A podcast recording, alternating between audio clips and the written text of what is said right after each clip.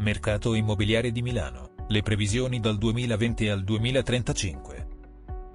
Il mercato immobiliare della Grande Milano, città metropolitana di Milano e provincia di Monza e Brianza, subirà una frenata nel 2020, per tornare a crescere già nel 2021, in linea con quanto dovrebbe verificarsi anche a livello nazionale. Le previsioni del rapporto 2020 sulla città metropolitana di Milano di scenari immobiliari. Per l'anno in corso le transazioni a Milano sono stimate in calo del 15,4%. 64.620 in totale.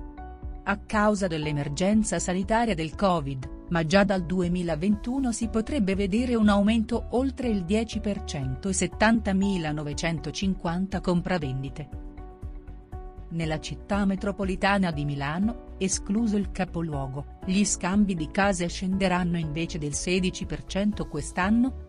30.800 in totale, contro una media nazionale del 23,6%, per poi salire del 10% nei prossimi 12 mesi. 34.000. Il clima di fiducia nei confronti di questo territorio e del suo mercato immobiliare, infatti, pur con oscillazioni, rimane su livelli pressoché invariati rispetto ai primi mesi dell'anno e le tendenze alla produzione, sebbene indebolite, non si arrestano. La stima di prezzi e canoni per il 2020 a Milano. A Milano i prezzi medi di vendita nel 2019 sono stati pari a 8.850 euro al metro quadrato nelle zone centrali 5.000 euro al metro quadrato nelle zone semicentrali e 3.300 euro al metro quadrato nelle zone periferiche. I canoni medi si attestano a 345 euro annui al metro quadrato nelle zone centrali, 215 euro annui al metro quadrato nel semicentro e 130 euro annui al metro quadrato in periferia. Le stime per la fine dell'anno in corso e le previsioni per il 2021 indicano una lieve diminuzione di quotazioni, prezzi e canoni. Le zone centrali manterranno il livello dei valori raggiunto per l'anno in corso, perdendo poco più dell'1% nel 2021. Le zone semicentrali evidenzieranno una contrazione dei prezzi, nell'arco del prossimo biennio, di poco superiore al 3% rispetto al 2019. L'impatto della crisi sulle quotazioni delle zone periferiche sarà più incisivo. Nel 2020 la diminuzione dei prezzi sarà pari a circa il 3%, mentre per i canoni sarà prossima al 4%. Nel 2021 i canoni di locazione registreranno un ulteriore calo del 4%, mentre i prezzi dovrebbero diminuire ulteriormente del 3% rispetto al 2020.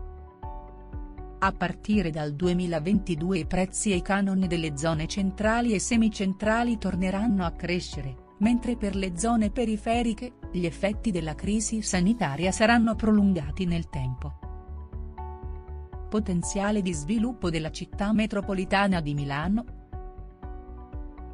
Complessivamente le trasformazioni urbane ed edilizie della Grande Milano, con i suoi 2000 km quadrati, interessano una superficie territoriale di circa 65 km quadrati, capace di generare una superficie lorda di 25,3 milioni di metri quadrati, concentrata per quasi la metà nel settore residenziale, 11,5 milioni di metri quadrati, direzionale, commerciale 3,9 milioni di metri quadrati, e produttivo, logistico, 7,4 milioni di metri quadrati. Le potenzialità di sviluppo daranno una casa a circa 230.000 abitanti teorici, pari a circa 105.000 nuovi nuclei familiari, e quasi 100.000 posti di lavoro.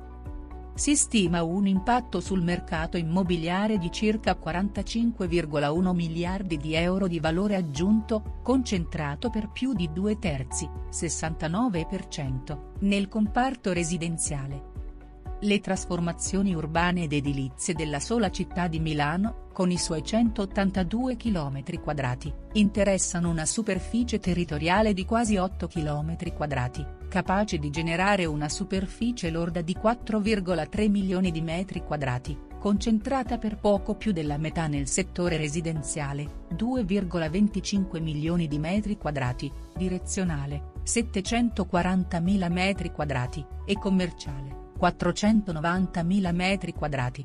si stima un impatto sul mercato immobiliare di circa 12,7 miliardi di euro di valore aggiunto, concentrato per oltre due terzi, 70%, nel comparto residenziale.